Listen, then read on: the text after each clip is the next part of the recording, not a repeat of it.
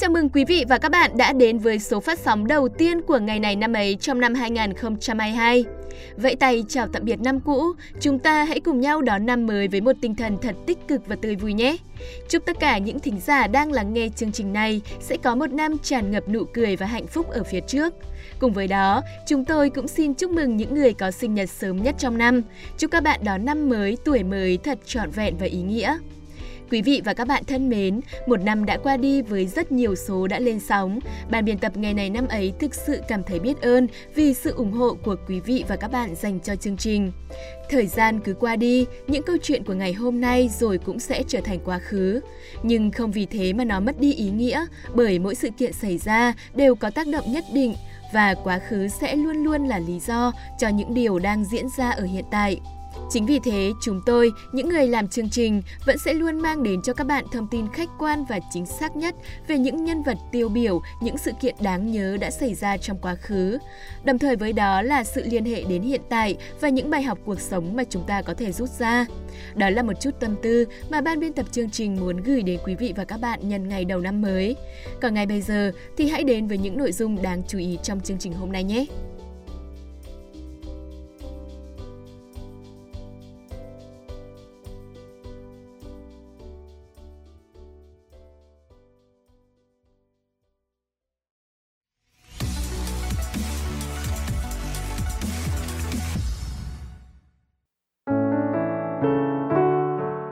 Thưa quý vị và các bạn, hôm nay ngày 1 tháng 1 năm 2022 là kỷ niệm 108 năm ngày sinh của Đại tướng Nguyễn Trí Thanh.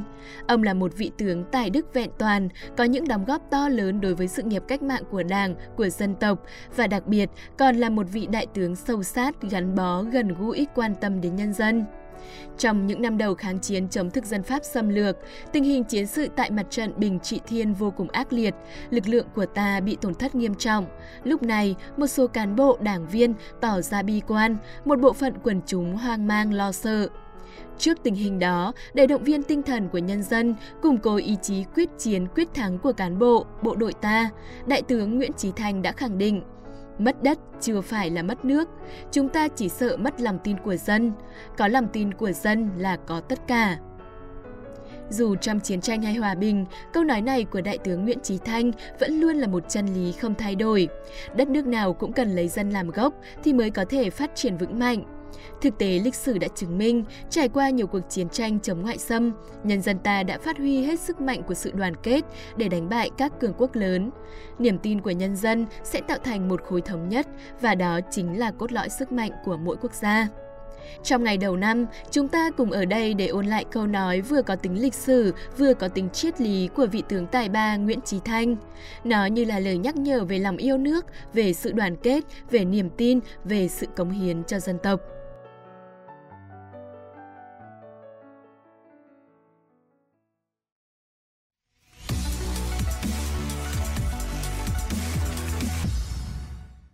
Quý vị và các bạn đang quay trở lại với ngày này năm ấy.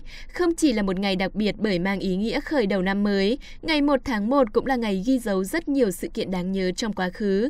Đó là những sự kiện gì thì hãy cùng khám phá với Huyền Trang và Phạm Kỳ ngay bây giờ nhé.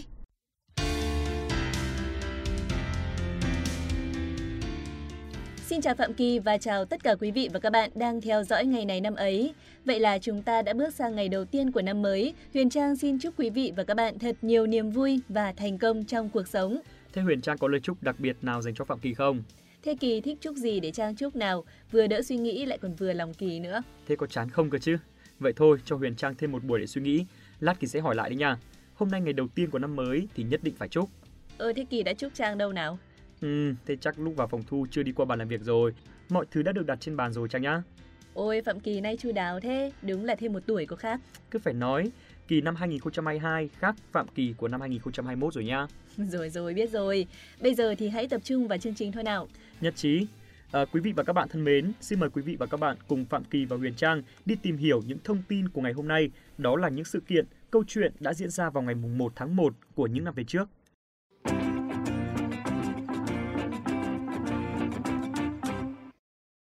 Quý vị và các bạn thân mến, hôm nay là kỷ niệm 108 năm ngày sinh của Đại tướng Nguyễn Trí Thanh.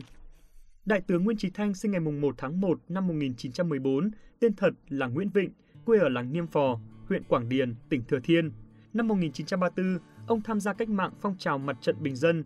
Năm 1937, ông gia nhập Đảng Cộng sản Đông Dương, lần lượt giữ các chức vụ bí thư chi bộ, bí thư tỉnh ủy Thừa Thiên, từ năm 1938 đến năm 1943, ông nhiều lần bị Pháp bắt giam ở nhà Lao Huế, Lao Bảo, Buôn Ma Thuật, Đến khi Nhật đảo chính Pháp ngày 9 tháng 3 năm 1945 mới ra tù. Sau khi ra tù và trở lại hoạt động, ông được bầu làm bí thư khu ủy khu 4 và được cử đi dự quốc dân đại hội ở Tân Trào vào tháng 8 năm 1945. Trong đại hội đảng ở Tân Trào, ông được bác Hồ đặt bí danh là Nguyễn Trí Thanh, được bầu vào Ban chấp hành Trung ương Đảng và được chỉ định làm bí thư xứ ủy Trung Kỳ, có nhiệm vụ theo dõi và tổ chức giành chính quyền tại Trung Kỳ trong cách mạng tháng 8. Từ năm 1948 đến năm 1950, ông làm bí thư Liên khu ủy 4. Năm 1959, ông được phong quân hàm đại tướng, Tại Đại hội đại biểu toàn quốc lần thứ 3 của Đảng năm 1960, Nguyễn Chí Thanh tiếp tục được bầu vào Ban chấp hành Trung ương, được cử vào Bộ Chính trị và Ban Bí thư. Năm 1961, được giao nhiệm vụ phụ trách Ban Nông nghiệp của Đảng. Trong chiến tranh Việt Nam, Ban chấp hành Trung ương Đảng điều ông trở lại quân đội. Nguyễn Chí Thanh còn là Ủy viên Hội đồng Quốc phòng nước Việt Nam Dân Chủ Cộng Hòa. Năm 1961, ông liên tục phát động các phong trào thi đua trong các hợp tác xã, giúp ổn định tình hình phát triển trong hoạt động sản xuất nông nghiệp miền Bắc. Từ năm 1965 đến năm 1967, ông được phân công vào Nam giữ chức Bí thư Trung ương Cục miền Nam, kiêm chính ủy quân giải phóng miền Nam. Thời gian này, ông lấy bí danh là Sáu Vi. Khi viết báo, ông thường lấy bút danh là Trường Sơn. Ông mất ngày 6 tháng 7 năm 1967 tại Hà Nội do một cơn nhồi máu cơ tim khi ra Hà Nội để báo cáo với Chủ tịch Hồ Chí Minh về tình hình miền Nam. Nhớ về Đại tướng Nguyễn Trí Thanh là nhớ về một vị tướng tài, một nhân cách cao đẹp, trọn vẹn một đời vì nước, vì dân của thời đại Hồ Chí Minh, một vị tướng của trận mạc đi qua mặt trận Bình Trị Thiên khói lửa, về với tuyến đầu đánh Mỹ ở miền Nam và là người góp công tạo nên những đổi thay trên đồng ruộng Việt Nam.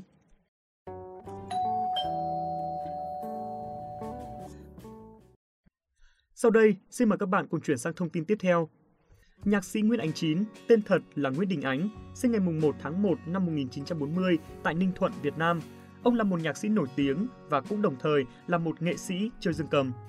Nhạc sĩ Nguyễn Ánh Chín bắt đầu sự nghiệp viết nhạc một cách rất tình cờ trong một chuyến đi Nhật biểu diễn cùng ca sĩ Khánh Ly. Sau buổi biểu diễn tại chợ Osaka, khi cùng với Khánh Ly đứng chờ thang máy lên phòng khách sạn, thấy người bạn mình mang vẻ mặt buồn buồn, Khánh Ly lên tiếng hỏi, còn thương nó không bạn? Y muốn hỏi về một người bạn gái quen biết của Nguyễn Ánh Chín vào thời đó. Sẵn cây đàn guitar trên tay, Nguyễn Ánh Chín gảy ngay rồi cất tiếng hát. Không không, tôi không còn, tôi không còn yêu em nữa. Đến khi trở về Việt Nam, Khánh Ly đề nghị ông soạn nhạc phẩm này. Trước đề nghị đó, ông đã hoàn tất bản nhạc phẩm đầu tiên của mình trong một thời gian ngắn. Những năm đầu thập niên 1970, Nguyễn Anh Chín cộng tác với nhiều vũ trường lớn ở Sài Gòn. Ông đã từng đệm dương cầm cho những ca sĩ nổi tiếng như Khánh Ly, Thái Thanh, trong một cuộc phỏng vấn, Nguyễn Anh Chín đã nói ông mê nhất được đệm đàn cho hai danh ca này. Cùng thời gian đó, ông viết thêm một vài nhạc phẩm nổi tiếng như Mùa thu cánh nâu, Đêm tình yêu. Nhưng năm cuối thập niên 1980, đầu thập niên 1990, Nguyễn Anh Chín có viết thêm một số ca khúc nữa như là Tình yêu đến trong giã từ, Mênh mông tình buồn, Cho người tình xa và Cô đơn. Ông sáng tác không nhiều, khoảng 30 ca khúc, nhưng hầu hết các ca khúc của ông đều nằm lòng với các bạn yêu nhạc nhiều thế hệ. Ngày 4 tháng 4 năm 2016, ông mất sau một thời gian điều trị bệnh tại bệnh viện.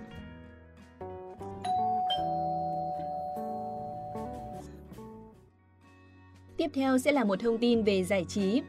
Những ai là fan của nam ca sĩ Dương Triệu Vũ thì chắc chắn biết hôm nay là sinh nhật lần thứ 38 của anh.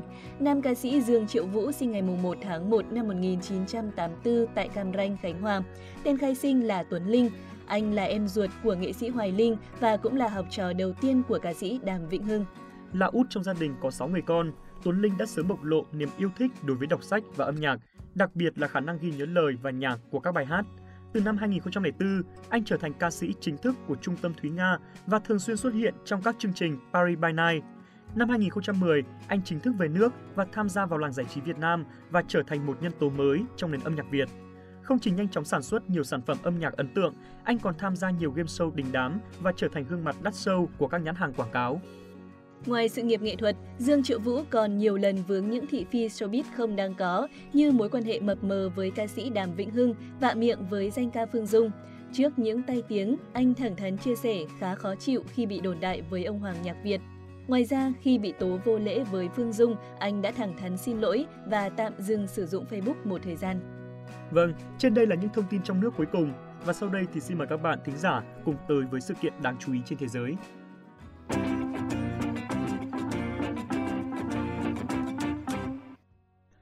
Roberto Rivellino, cựu cầu thủ bóng đá nổi tiếng người Brazil, sinh ngày 1 tháng 1 năm 1946 tại Sao Paulo. Ông nổi tiếng với những cú sút chân trái uy lực, những pha sút phạt sấm sét, những đường truyền dài chuẩn xác. Rivellino là người đã sản sinh ra kỹ thuật bóng đá Elastico, cũng được biết đến với cái tên Philip Flat. Đây là một kỹ thuật nổi tiếng được sử dụng bởi nhiều cầu thủ như Ronaldinho hay Zlatan Ibrahimovic. Ông được đánh giá là một trong những cầu thủ bóng đá xuất chúng nhất mọi thời đại và thường được xếp ở vị trí thứ tư trong danh sách những cầu thủ Brazil xuất sắc nhất sau Pele, Garrincha và Zico. Theo nhiều chuyên gia bóng đá, ông được coi là cầu thủ xuất sắc nhất trong lịch sử hai câu lạc bộ Corinthians và Fluminense. Năm 2004, Pele chọn ông vào danh sách 125 huyền thoại sống vĩ đại nhất mọi thời đại của bóng đá trong danh sách FIFA 100. Và như vậy là những sự kiện đáng chú ý nhất của ngày mùng 1 tháng 1 hôm nay cũng đã được chúng tôi gửi đến quý vị và các bạn. Bây giờ thì cũng đã đến lúc chúng tôi phải nói lời chào tạm biệt. Xin chào và hẹn gặp lại các bạn trong số phát sóng ngày mai.